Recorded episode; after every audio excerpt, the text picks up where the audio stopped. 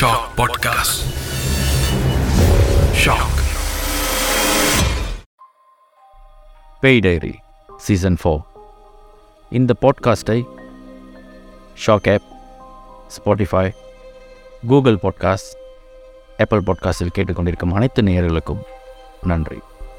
இதுவரை நான் சொன்ன தனிப்பட்ட கதைகள் தனிப்பட்ட அனுபவங்கள் பிறருடைய அனுபவங்கள் அவங்களோட வாழ்க்கையில் நடந்த சம்பவங்களை பகிர்ந்து கொண்டதை தொடர்ந்து கேட்டுக்கொண்டிருக்கும் பொழுது அதிகமாக நேயர்கள் கேட்ட விரும்பி கேட்ட ஒரு கதை ஒரு சம்பவம் இந்த ஏவல் சார்ந்தது. பலருக்கும் வந்து இந்த ஏவல் மேலே ஒரு பயம் ஒரு கிரியாசிட்டி ஒரு காஷன் இருந்துக்கிட்டே தான் இருக்குது காரணம் என்னென்னா இன்றைய போட்டா போட்டி வாழ்க்கையில் குறிப்பாக இந்த பணம் சம்பாதிக்கணும் வியாபாரமாக இருக்கட்டும் இல்லை குடும்பத்தில் சந்தோஷமாக இருக்கட்டும் இதில் மேலே வந்து சில பேருக்கு பொறாமை இருக்கும். அதுலேயும் பார்த்தீங்கன்னா இந்த இந்த ஏவல்ன்ற விஷயம் வரும்பொழுது இதை வந்து யாரோ ஒரு ஆள் தூரத்துலேருந்து பஸ் ஏறி வந்து நமக்கு கொடுக்க போகிறது கிடையாது. அக்கம் பக்கத்தில் இருக்கிற இல்லை குடும்பத்துக்குள்ளேயே இருக்கிற இல்லை உறவினர்களுக்குள்ளே இருக்கிற நண்பர்களுக்குள்ளே இருக்கிறவங்க யாரோ ஒருத்தவங்க தான் இதுக்கு காரணமாக இருப்பாங்க. பலருக்கும் இந்த அனுபவம் இருக்கும். பலருக்கும் இதை அனுபவிச்சிடவே கூடாதுன்ற பயம் இருக்கும். அதனால் ஏவல் அப்படின்ற விஷயத்தை வந்து தெரிஞ்சுக்கணும். அதுனா என்ன? அது எப்படி ஒரு தனிப்பட்ட குடும்பத்தையோ ஒரு தனிப்பட்ட வியாபாரத்தையோ இல்லை ஒரு தனிப்பட்ட நபரையோ தாக்குது. அது எப்படி இருக்கும்? அது வர்றது எப்படி உணர முடியும்னு கொஞ்சம் நகைச்சியாக சொல்லலாம். இருக்கா இல்லையா? அது வர்றது போகிறது எப்படி தெரிஞ்சுக்கிறது? அப்படின்னு பல பேரும் பயப்படுற ஒரு விஷயம் இந்த ஏவல். இந்த ஏவலை பற்றி பேசும்பொழுது அனுபவங்கள் பல பேர் இருக்கிறோம். நீ யார்கிட்டயாவது போய் கேளுங்களேன். வீட்டில் இதுக்கு முன்னே இந்த மாதிரி ஒரு அனுபவம் இருக்கான்னு கேட்டிங்கன்னா இருக்குன்னு இருப்பாங்க. இல்லை கேள்விப்பட்டிருக்கேன்னு சொல்லிடுவாங்க. ஆனால் இந்த ஏவலை பற்றியான இது வந்து ஒரு ஒரு வகையான நேச்சுரல் சயின்ஸ் இதெல்லாம் பொய்ங்க மூட நம்பிக்கைன்னு சொல்கிறவங்க அவங்க ஒரு புறம் இருக்கட்டும். அந்த மூட நம்பிக்கைன்னு சொல்கிறவங்களுக்கு அது உள்ளுக்குள்ள ஒரு பயம் இருந்துக்கிட்டு தான் இருக்குது அது வெளியே பகுத்தறிவாக காட்டிக்கலாம். ஆனால் உள்ளுக்கு அந்த பயம் இருந்துக்கிட்டு தான் இருக்குது நான் பல பேர் அந்த மாதிரி சந்திச்சிருக்கேன். இந்த ஏவல்ன்றது ஒரு நேச்சுரல் சயின்ஸ் இயற்கையில் இருக்கிற இயற்கையாக உருவாக்கப்பட்ட இந்த தீய சக்திகளை வந்து சேகரிச்சோ இல்லை அதை உருவாக்கியோ ஒருத்தவங்களுடைய வளர்ச்சியின் மீது பொறாமப்பட்டோ இல்லை அவங்க நல்லா வாழ்கிறாங்கன்றது ஏற்றுக்கொள்ள முடியலையோ அவங்கள இதுக்கப்புறம் வளர விடக்கூடாதுன்ற ஒரு- ஏதோ ஒரு நோக்கத்தில். ஆனால் அது கண்டிப்பாக அது நல்ல நோக்கம் கிடையாது. ஏவல்ன்றது ஒரு கெட்ட நோக்கத்தோடு ஏவி விடுறப்படுற ஒரு விஷயம். இந்த ஏவல் எப்படி இருக்கும்? இதை பற்றியான அனுபவங்கள் என்னென்ன விஷயங்கள் நடந்திருக்கு அப்படின்றத நம்மளோட பகிர்ந்து கொள்ள இந்த எபிசோடில் நம்மளோட இணைகிறார் திரு நரேஷ் பாலகிருஷ்ணன். இவர் வந்து ஒரு சமையல் சமையல் நிபுணர் culinary லெக்சரர் ரெஸ்டாரண்ட் வச்சுருக்காரு. அது மட்டும் இல்லாமல் ராயல் ஃபேமிலியோட ப்ரைவேட் செஃப் இப்படி ஒரு உயர்ந்த இடத்துல சாமானியமாக பலராலும் தொட முடியாத ஒரு இடத்துல ஒரு தொழிலில் ஒரு நிபுணத்துவம் பெற்ற ஒரு இடத்துல இருக்கும் இவர். எப்படி இந்த பேரனாமலுக்குள்ளே வந்தார்? இவருக்கே அதில் ஆர்வம் இருக்குது அப்படின்ற ஒரு சில விஷயங்களை கேட்ட பிறகு நாம் இந்த ஏவலை பற்றி பேசுவோம். வணக்கம் நரேஷ். வணக்கம் லிங்கேஷ். எப்படி இருக்கீங்க? நல்லா இருக்கேண்ணே சரி மீண்டும் நல்லா இருக்கேன். மீண்டும் இந்த நிகழ்ச்சியில் இந்த எபிசோடில் நம்ம சந்திக்கிறது ரொம்ப சந்தோஷம். சரி சொல்லுங்கள் இப்போ நீங்கள் வந்து இந்த சமையல் நிபுணத்துவத்தில் இருக்கும் பொழுது ஏன் பெறணுமோ நான் ஃபார்ம் ஃபைவ் படிக்கிற வரைக்கும் நான் நார்மல் ஸ்டூடெண்ட் கிளாஸ் முடிஞ்சு வீட்டுக்கு வருவேன் டியூஷன் போவேன் இவ்வளோ தான் இருந்துச்சு. அப்போ நான் எப்போ காலேஜ் லைஃப்பில் போகணும் ஆரம்பிச்சினோ அப்போ தான் வந்துட்டு இந்த ஸ்பிரிச்சுவல் லைஃப்பில் வந்துட்டு என்டர் பண்ண ஆரம்பித்தேன் சாமி வழிபாடு நான் சேர்ந்த இடம் அப்படி. ஸோ நான் போய் ப பார்த்த அது என்னோட க- ஒரு குரு வந்துட்டு அவர் வேலையை இதுதான். பேய் ஓட்டுறது சாமி பார்க்குறது இதுதான். அவர் ஒரு முப்பது வருஷமாக செஞ்சுக்கிட்டு இருக்காரு. ஸோ நான் அவர் கூட போனோன்னே இதோட ஒரு இருபத்தி ரெண்டு இருபத்தி மூணு வருஷமா அவர் கூட சேர்ந்து இந்த வேலையை ஓட்டிக்கிட்டு இருக்கேன் நான். ஸோ அதனால் உங்களுக்கு வந்து இந்த பெறணாமல் அதாவது இந்த அமானுஷ்யம் வழிபாடு சேர்த்து மன்றம் ரொம்ப ஒரு இது நாய் எனக்கு ஏற்கனவே அதுக்குள்ளே இருந்திருக்கு போலக்கு. அந்த டேலண்டா இல்லை வந்துட்டு பை பர்த் பை கரெக்ட் இருக்கலாம். ஸோ இது வந்து இந்த பதினெட்டு வயசில் வந்துட்டு தூண்டி விட்டு ஸோ மோ இன்ட்ரெஸ்டிங்காக மோ இன்ட்ரெஸ்டாக என்ன கூட்டிகிட்டு போயிடுச்சு அந்த இடத்துக்கு. ஸோ பை பர்த் உங்களுக்கு அது இருந்திருக்கு. அது சந்தர்ப்ப சூழ்நிலை அது அமைஞ்சு அது இன்னும் பிரகாசமாயிருச்சு. ஆமாம் சரி. இப்போ இவ்வளோ அனுபவங்கள் இருக்குன்னு சொல்கிறீங்க ஸோ சாமி ஓட்டுறத இவரு கூட இப்போ பழகியிருக்கேன் கடந்த இருபத்தி மூணு வருஷமாக இதுலேயே ஈடுபாடாக இருக்கீங்கன்றீங்க. ஈவன் தோ உங்களுடைய நிபுணத்துவம் சமையல் துறை அதுவும் பத்ததுக்கு சமையல்னால் ஒரு சாதாரண ஒரு ஸ்டால் போட்டு ஒரு க அதாவது வருமானத்துக்காக அப்படின்றதுலாம் ஒன்றும் கிடையாது. இது இது இதுதான் வந்து இவர் மேலே எனக்கான ஒரு நம்பிக்கை. எனக்கும் நம்ம டீமுக்கு உள்ள நம்பிக்கை என்னன்னா இப்படி இந்த பேய் பித்தலாட்டம் அப்படின்றதுலாம் வந்து பணம் சம்பாதிக்கிறதுக்கு பித்தலாட்டம் பண்ணுறாங்க அப்படின்னு சொல்லுவாங்கள்ல அதாவது அரச குடும்பத்தில் இருக்கிற ஒரு ப்ரைவேட் சேஃப்க்கு இது வந்து ஒரு அவசியமான அதாவது இது மூலமாக தான் பணம் ஈட்டணுன்றது ஒரு அவசியம் இல்லாத ஒரு விஷயம். அதுதான் எங்களுக்கு இவர் மேலே வந்து ஒரு நம்பிக்கை. காரணம் என்னென்னா பணத்தை எப்படி ஈட்டலாம்? அதே வேளையில் இவர் வந்து ஒரு ஒரு ராயல் சேஃபாக இருக்கும் ராயலுக்கு ஒரு சேஃபாக இருக்கும் பொழுது இது மூலமாக பணம் ஈட்டணும் அப்படின்ற அவசியம் இவர் கிடையாது. இருந்தும் இதில் இருக்காருன்னா அதில் அவருடைய பேஷன் இல்லை அவர் சொன்ன மாதிரி இஸ் அ பேர்த் பேர்த்தோட கேர்ஸான்னு சொல்லலாம் வரணும் சொல்லலாம் அதில் கேர்ஸ்ன்னு கூட சொல்லலாம். சரி அவர் மூலமாக இந்த ஏவல் பற்றி கொஞ்சம் தெரிஞ்சுக்கோம் ஏவல்னா என்னன்னு ஓரளவுக்கு எனக்கு தெரியும். உங்கள் பார்வையில் ஏவல்னா என்ன? சரி நீங்கள் சொன்ன மாரி உண்மைதான். இது வந்துட்டு என்னோட வந்துட்டு என்னோடய என்னோட சேலரி இன்கமோ அதெல்லாம் ஒன்றுமே இல்லை. இது வரைக்கும் நான் போய் காசுக்கும் எதையுமே செஞ்சு கொடுத்ததில்ல. என்ன ஒரு விஷயம் நான் என் கூட ஒன்று இருக்குன்னா நான் தியானம் பண்ணுவேன் நல்லா. இந்த கம்யூனிகேஷன் இருக்கிறதுனால. ஸோ நம்ம போகிற இடத்துக்கு வந்து ஏதாச்சும் ஒரு இஷ்யூ நடந்துச்சுன்னா ஏதாச்சும் ஜாமா அந்தமாரி இருந்துச்சுன்னா ஆட்டோமேட்டிக்காக வந்து என் காதில் வந்து ஒரு விஷயம் சொல்லும் வந்து என்கிட்ட. அப்போ நான் கூப்பிட்டு கேட்டுருவேன். உங்கள் வீட்டில் இந்தமாரி நடந்திருக்கா? இந்தமாரி ஆச்சான்னு. அப்புறம் அவங்க கேட்பாங்க உங்களுக்கு எப்படி தெரியும்னு? ஸோ அப்போ வந்து யாரும் வந்து என்கிட்ட பேசுவாங்க சொல்லுவாங்க. ஸோ இப்படி தான் வந்து ஆரம்பிச்சிச்சு என்னோடய லைஃபு ஸோ நான் போகிற இடத்துல வந்துட்டு எனக்கு வந்து ஒரு ஃபீல் பண்ணோம். இன்றைக்கி நீங்கள் வந்து இன்றைக்கி சாமி கும்பிட்டுருப்பீங்க ஆனால் நீங்கள் தேங்காய் உடைக்கலைன்னு. அவங்க சொல்லுவாங்க ஆமாம் தேங்காய் வாங்க மறந்துட்டேன்.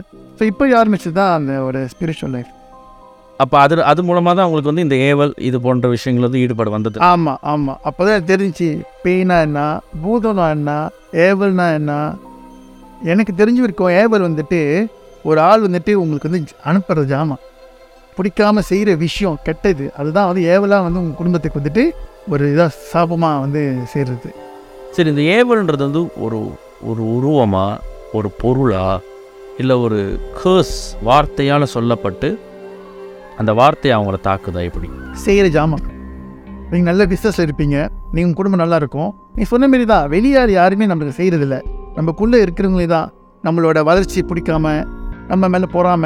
ஸோ இவங்க தான் வந்து இந்த ஏவல் இந்த இதெல்லாம் செய்கிறது நம்மளுக்கு. ஸோ அந்த ஏவல் வந்து எந்த உருவத்தில் வருது? நம்மளுக்கு தெரியவே தெரியாது.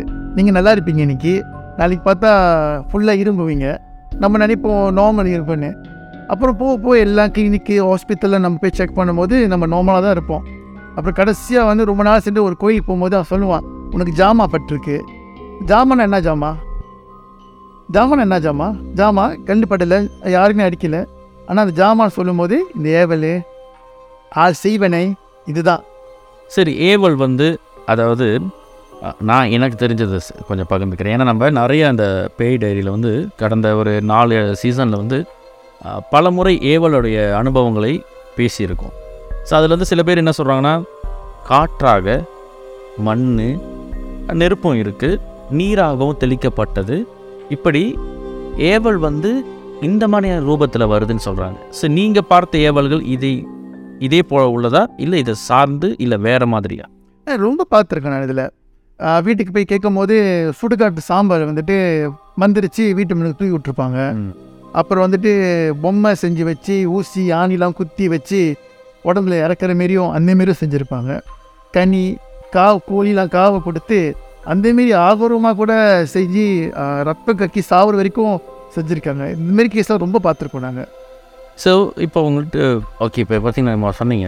இருமல் வரும் தும்மல் வரும். இது ஒரு சிம்டம் இப்படி நடக்க போகுது அப்படின்ட்டு. வழக்கமாக இந்த மாதிரியான விஷயங்களுக்கு வந்து நம்ம நாடுவது வந்து மெடிக்கல் மருத்துவர். ஆமாம் எப்படி கண்டுபிடிக்கிறாங்க? இது ஏவல். ஏன்னா சில பேர் இது ஏவல்னு நினச்சி இப்போ உதாரணத்துக்கு ஒரு இது சொல்லுங்கள் ஆட்டிசம் கிட்ஸ் வந்து ஆட்டிசம்னு தெரியாமல் சில பேரண்ட்ஸ் போயிட்டு ஏதோ ஒரு பூர்வ ஜென்ம வேணா போல இருக்குன்னு சொல்லிட்டு ஆட்டிசம் சார்ந்த ஸ்பெஷலிஸ்ட்டை போய் அவனை காட்டுறதை விட்டுட்டு சாமி ஆடுற கூட்டு போகிறாங்க இந்த மாதிரி ஒரு அவலமும் நம்ம சமுதாயத்தில் நடந்துகிட்டு இருக்கு. ஆனால் அதே வேளையில் இதெல்லாம் வெறும் இரும்பல் தான். டாக்டர் பார்த்துட்டு ஒரு மருந்து போட்டால் நல்லா இருந்து பார்ப்பாங்க. அதுதான் ஏவலாக இருக்கும். ஸோ இது எப்படி டிஃப்ரென்ஷியேட் பண்ணுறாங்க எப்படி கண்டுபிடிக்கிறாங்க? உங்கள்கிட்ட எப்படி வராங்க? ஏவல்னால் இப்படி தான் ஒரு ஒரு கேஸ் சொல்கிறேன் எனக்கு எங்களுக்கு தெரிஞ்ச குடும்பம் தான். ரொம்ப நாளாக எனக்கு தெரியும் அவங்க. நல்ல ஒரு பிஸ்னஸ் மேன் நல்ல ஒரு வெல்த்தியான ஃபேமிலி அவங்க. வருஷம் வருஷம் சாமி கும்பிடும்போது தைப்பூசத்துக்கெல்லாம் வந்துட்டு நான் தான் போயிட்டு வீட்டில் பூஜைலாம் போட்டு முடிச்சுட்டு நான் வருவேன் நான். ஸோ அந்த ஒரு வருஷம் நான் வந்து நான் போய் சேரும்போது அவங்க வீட்டில் வந்துட்டு சரியான சீக்கு எல்லாமே காய்ச்சல் பிஸ்னஸ் டவுனு ஸோ அவங்க செய்கிற மாரி அந்த பூஜை தொண்டி செய்யலை. பட் நான் சொன்னேன் ஏன் என்ன ஆச்சு ஏன் வீட்டில் இருந்துச்சு பிரச்சனையாக ஒன்றுமே இது இல்லை. இல்லை பிஸ்னஸ் நல்லா ஓடிக்கிட்டு இருந்துச்சு. அப்போ கடைசியாக வந்துட்டு ஒரு சாமி ஒரு ஃபோட்டோ ஒன்று காமிச்சாங்க. இது வந்துட்டு கும்பிட்டு வந்து அவங்க செய்கிற பார்ட்னர்ஸ் செஞ்சு கொடுத்து விட்டாங்க. இது வந்தது இருந்தால் வீட்டுக்கு சரிப்பட்டு வரலன்னு சொன்னாங்க. தகுடு தகுடு சொன்னாங்க. அப்புறம் தான் வந்து என்ன பண்ணோம்? அன்றைக்கி ராத்திரி வந்துட்டு ஐயா அழைச்சிட்டு உட்காந்து இந்த விஷயம்லாம் கேட்கும்போது தான் தெரிஞ்சு வந்துச்சு. செய்வனே ஜாமாலாம் வந்து அதுக்குள்ளே தான் வந்து வீட்டுக்கே சேர்ந்துருக்குன்னு உரமேல அப்போலேருந்து தான் வந்துட்டு அவ்வளோ இதாக ரொம்ப டவுன் ஆகி அப்புறம் அந்த இதெல்லாம் ரிமூவ் பண்ணி விட்டுட்டு இப்போ திருப்பி அவங்க பேக் டு நார்மல் ஸோ அப்போ இவ்வளோ நாள் அவங்க என்ன நினச்சாங்கன்னா பிஸ்னஸ்ஸு பிஸ்னஸ்னால தான் வந்துட்டு இவ்வளோ டவுன் ஆகிறோன்னு ஆனால் ஏவ வந்துட்டு இந்தமாரி ஜாம் விஷயத்தில் வந்திருக்கு. இந்த ரூபத்தில் வந்திருக்கு. சரி அந்த ரூபத்தில் வந்தது அவங்களுக்கு எப்படி கண்டுபிடிச்சாங்க? இப்போ இது ஏதோ ஒரு விஷயம் இங்கே சரியில்லைன்னு. அதாவது நான் போயிட்டு பூஜை போடும்போது நான் சொல்லிட்டேன் உங்கள் வீட்டுக்கு புதுசாக ஒரு ஜாமான் ஒன்று வந்திருக்கு. அந்த வைப்ரேஷன் டிஃப்ரெண்ட் தெரியுதுன்னு. அப்போ தான் அவங்க யோசிக்க யோசிக்க யோசிக்க யோசிக்க அப்போ தான் அவங்க கண்டுபிடிச்சாங்க இந்த தகடில் வந்து ஒரு ஃபோட்டோ வந்துச்சு ஒரு கிஃப்டாக அப்போ தான் போய் அதில் பார்க்கும்போது தான் அதில் வந்து இதே தெரிஞ்சிச்சு. சரி இப்போ நீங்கள் அந்த இடத்துல இருந்தனால நீங்கள் அதை கண்டுபிடிச்சிட்டீங்க இந்த வைப்ரேஷன் வந்து கிளாஷ் பண்ணது எதிர்வினையாக இருக்குது அதனால் இது வந்து தவறான சக்தி அப்படின்னு நீங்கள் சொல்லி கண்டுபிடிச்சிட்டாங்க. இப்போ நீங்கள் இல்லாத இடத்துல யாரோ ஒரு மூலையில் இப்போ நம்ம நிகழ்ச்சியில் இருக்க சில நேயர்களுக்கு வந்து எங்கள் வீட்டில் இந்த மாதிரி நடக்குது ஆனால் அது உண்மையாகவே ஏவலா இல்லை வேறு மாதிரியான விஷயமா? அப்படி சொல்லிட்டு இருக்கும்போது எப்படி கண்டுபிடிக்கிறது? இப்போ இதுதான் இப்போ ஒரு பெரிய இஷ்யூவாக ஓடிக்கிட்டு இப்போ எனக்கு தெரிஞ்ச வரைக்கும் சில இடத்துல போனோமா நேர்மையாக சொல்லிடுறாங்க. ஆமாவா இல்லையா? சில இடத்துல வந்துட்டு நீ சொன்ன மாரி காசுக்காகவும் இருக்காங்க. ஆமாம் இல்லாத கூட இருக்குன்னு சொல்கிறாங்க இருக்கிறது கூட வந்து மறைச்சிடுறாங்க. ஸோ இப்போ இதுதான் வந்து ஒரு பெரிய இஷ்யூவாக ஓடிக்கிட்டு இருக்கு. நம்ம இடத்துல. அது எப்படி கண்டுபிடிக்கிறது? கண்டுபிடிக்க வந்துட்டு ரெண்டு மூணு விஷயம் இருக்குது ஒன்று முதல் வந்துட்டு நம்ம சொல்லுவோம் கோயில் கோயில் பூசாரிக்கிட்ட போய் கேட்டால் அவங்க சொல்லுவாங்க சமயத்தில். அவங்களுக்கு தெரிஞ்சிடும் மஞ்சள் தண்ணியும் அவங்க கோயில் தீர்த்தம் எடுத்து வந்தாலே நம்ம வீட்டில் இது பண்ணோம் நம்மளுக்கு தெரிஞ்சிடும் எதுனாச்சும் ஒரு விஷயம் காமிக்கும்னு சொல்லுவாங்க. இல்லை வந்து எலுமிச்சிக்கால தண்ணி வச்சிங்கன்னா ஜாமான் இருந்துச்சுன்னா ஆட்டோமேட்டிக்காக வந்து மஞ்சள் கலர் ஆகி அழுகி போயிடும் ஸோ இந்த ரெண்டு மூணு விஷயம் நம்ம இந்தியன்ஸ்லேயே இருக்குது கல் உப்பு இதெல்லாம் நீங்கள் போட்டிங்கன்னா ஜாமான் இருந்துச்சுன்னா கரைஞ்சிரும். ஸோ இதெல்லாம் வந்து நம்மளுக்கு வந்து சிம்டம்ஸ் காமிக்கும். சரி இது இப்படி இப்படி சொல்கிறதுனால ஒரு சில திரைப்படங்களில் வந்து அதாவது அது சினிமாட்டிக்னு நமக்கு தெரியுது. அது சினிமாட்டிக் அது வந்து சுவாரஸ்யமாக ஆக்கணுன்றதுக்காக சில வழிபாடுகளை அவங்களா அதாவது அந்த கதை சார்ந்தவர்கள் உருவாக்குறாங்கன்னு. பட் அதில் ஏதாச்சும் உண்மை இருக்கா? ஏ உண்மை இருக்குது கல் உப்பு எலுமிச்சக்காலாம் வந்துட்டு சரியான பவர்ஃபுல் ஐட்டம் பார்க்க போனால் நீங்கள் கல் உப்பு வந்து உங்கள் வீட்டில் நீங்கள் சும்மா போட்டு விட்ருங்க உங்கள் வீட்டில் வந்துட்டு ஜாமா நெகட்டிவ் எனர்ஜிஸ் இருந்துச்சுன்னா அது ஆட்டோமேட்டிக்காக கரைஞ்சிரும் அது. நீங்கள் கரைன்னு சொல்கிறது எப்படி சொல்கிறீங்க நீராயிருமா? நீராயிரும். அந்த கல் உப்பு நீராயிரும். அப்போனா அவங்க வீட்டில் வந்துட்டு இந்த பேட் வைப்ரேஷன் இருக்குன்னு அர்த்தம். ஸோ அந்த மாதிரி ஒரு சூழ்நிலை வச்சுன்னா அதாவது நீங்கள் சொல்கிறது அந்த மாதிரி நீராகும் பொழுது அது வந்து ஏவல். ஏவல். அந்த மாதிரி இருக்கும் பொழுது அவங்க எப்படி என்னத்தை செய்யணும் அவங்க? நார்மலாக வந்துட்டு இப்போ தான் சொல்கிறாங்களே வீட்டில் வந்து வாரத்தில் ஒரு வாட்டி வந்துட்டு ஒரு ஒரு கண்ணாடி மங்கள் வந்துட்டு கல் உப்பை வச்சுட்டு எவ்ரி வீக் அந்த கல் உப்பை நீங்கள் மாற்றுங்க ஸோ ஆட்டோமேட்டிக்காக வந்து உங்கள் பேட் நெகட்டிவ் வந்துட்டு வெளியாகிக்கிட்டே இருக்கும். ஸோ இப்போ வந்து திரு நரேஷ் பாலகிருஷ்ணன் அவர் என்னன்னா ஏவலில் அவர் கிடைச்ச அனுபவங்கள் ஏவல் எப்படி இருக்கும் எப்படி வந்திருக்குன்ற ஒரு கதையை சொல்லியிருந்தார். அதுக்காக நம்ம வந்து வீட்டுக்கு வர gift எல்லாம் ஏவலோ ஏவலோன்னு சொல்லிட்டு பயந்தோம்னா அதுலேயே பாதி உயிர் போயிடும் காரணம் என்னன்னா ஒரு கதை இருக்குது ஒருத்தனுக்கு வந்து ஆண்டவனுடைய கிருபையினால் பிறப்பால் அவன் வந்து ஒரு பெரிய அரச குடும்பத்தில் பிறந்து வாழும் பொழுதே நல்ல உணவு நல்ல குடும்ப சூழ்நிலை கை தட்டினா வந்து வேலை செய்கிறதுக்கு பணியாட்கள் இப்படி ஒரு சொகுசான வாழ்க்கையை வாழும் பொழுது அவனுடைய வாழ்க்கை தினமும் அதையே ரிப்பீட் ஆகும்பொழுது அவனுக்கு ஒரு கேள்வி வந்துச்சான் என் வாழ்க்கை இப்படியே இருக்குன்னா அப்படி நான் நாளைக்கு திருமணம் செய்துட்ட பிறகு நாளைக்கு என் பிள்ளைங்கனால எனக்கு எதாவது பிரச்சனை வருமான்னு சொல்லிட்டு ஒரு ஜாதகம் பார்க்குறதுக்கு போகும்பொழுது உனக்கு வரப்போகிற மனைவியும் உன்னை நல்லா பார்த்துப்பா. உனக்கு பிறக்க போகிற பிள்ளையும் நல்லா பிறக்கும். அதனால் உனக்கு எதுவுமே பிரச்சனையாக இருக்காது. உன் வாழும் காலத்தில் எதுவுமே பிரச்சனை கிடைக்காது. அப்போ அவன் கேட்டானா இப்படி பிரச்சனையே இல்லைன்னு சொன்னால் நான் கடவுள் ஆயிட மாட்டேன் நான். அப்போ அந்த ஜாதகர் சொன்னாரா அங்கே தான் கடவுளோட சுற்றமும் உன்னோட இறப்பு மட்டும் ஒரு பூச்சிக்கடியால் செத்து போயிடுவ. அப்படின்னு சொன்னாராம். நீ பூச்சிக்கடியில் செத்து போயிடுவ. அது மட்டும்தான் நீ இந்த உல இந்த உலகத்தில் நீ அனுப்பிக்க போகிற ஒரே வழி அப்படின்ட்டாரான் இது வரைக்கும் வழியே பார்க்காத அவனுக்கு வந்து ஒரு பயம் வந்துருச்சு. எல்லாமே அழகாக இருந்துச்சு. எஸ் என் சாவு வந்து ஒரு பூச்சிக்கடியில் இருக்குன்னு சொல்லிட்டு அவன் பயந்து பயந்து கடைசி பூச்சி கடிக்காமல் அந்த பயத்தில் செத்துட்டாங்க. இந்த கதை இந்த நேரத்தில் ஏன் நான் சொல்கிறேன்னா இப்போ அவர் சொன்ன மாதிரி வீட்டுக்கு வர பரிசெல்லாம் ஏவல்னு நம்ம சொல்ல முடியாது. அதே நேரத்தில் வர பத்து விஷயத்தில் ஏதாவது ஒரு விஷயம் ஏவலாக கூட இருக்கலாம் அப்படின்னு தான் சொல்ல வரேன். அதனால் இந்த விஷயங்களை வந்து பெருமைக்கு வெளியே சொல்லிக்கலாம். இதெல்லாம் நான் நம்ப மாட்டேங்க. நம்மளாம் இந்த காலத்தில் டெக்னாலஜி உலகத்தில் வாழ்கிறோன்னு இருநூறு முந்நூறு வருட டெக்னாலஜி கையில் இருக்கிற இந்த ஸ்மார்ட் ஃபோன் அதுலேயே வந்து ஒரு கிட்டத்தட்ட எண்பது எண்பத்தி ரெண்டு தனிமையான ஒரு பொருட்களுடைய டெக்னாலஜியை வந்து ஒரு ஃபோனில் அடைச்சிட்டாங்க. இப்போ கேமரான்றது ஒரு தனிப்பட்ட ஒரு கருவி. அது வந்து ஃபோனில் இருக்குது ரேடியோ ஒரு தனிப்பட்ட கருவி. அது இன்றைக்கி ஃபோனில் இருக்குது இதே மாதிரி எண்பது எண்பத்தி ரெண்டு கருவிகளை ஒன்றடக்கிய ஒரு பொருள் இந்த இரநூறு வருஷம் முந்நூறு வருஷம் டெக்னாலஜி தான் இந்த ஃபோன் இரநூறு முந்நூறு வருஷம் மனிதனுடைய முயற்சியில் உருவாக்கப்பட்டதுலேயே இவ்வளவு டெக்னாலஜி இருக்குன்னா இந்த இயற்கை வந்து கோடிக்கணக்காக இந்த டெக்னாலஜி வச்சுருக்கு. இயற்கைன்ற டெக்னாலஜி இன்றைக்கி உலகத்தில் மின்னலை விட வோல்டேஜ் அதிகமாக இருக்கிற ஒரு விஷயத்தை நீ யாரும் கண்டுபிடிக்கும் இன்ன வரைக்கும் இந்த ஏர்த்துக்கு நியூட்ரிஷனாக போகிறது அந்த மின்னலுடைய ஒளிதான்றது வந்து இயற்கையோட டெக்னாலஜி ஸோ இப்படி கண்ணுக்கு பட்டு அதை உணராமல் இருக்கும் டெக்னாலஜி நிறைய அதில் ஒன்று இந்த ஏவல் என்னென்னா அந்த டெக்னாலஜி கொஞ்சம் தீய டெக்னாலஜியாக இருக்கிறதுனால. அப்போ இந்த டெக்னாலஜி எப்படி ஒரு சிலரால் கையாளப்படுகிறது. அது எ- அதுலேருந்து நாம் எப்படி நம்ம குடும்பத்தையும் நம்ம வியாபாரத்தையும் நம்மளுடைய வாழ்க்கையும் பாதுகாத்து கொள்வது அப்படின்ற சில விஷயங்களை ஒரு எபிசோடில் நம்மளால் நடத்த முடியாது. அதனால் திரு நரேஷ் பாலகிருஷ்ணன் அவர்களை அடுத்த ஒரு எபிசோடில் இதே தலைப்போட சந்திப்போம். நான் லிங்கேஸ்வரன் மணியம். இது பேய் டைரி சீசன் ஃபோர்.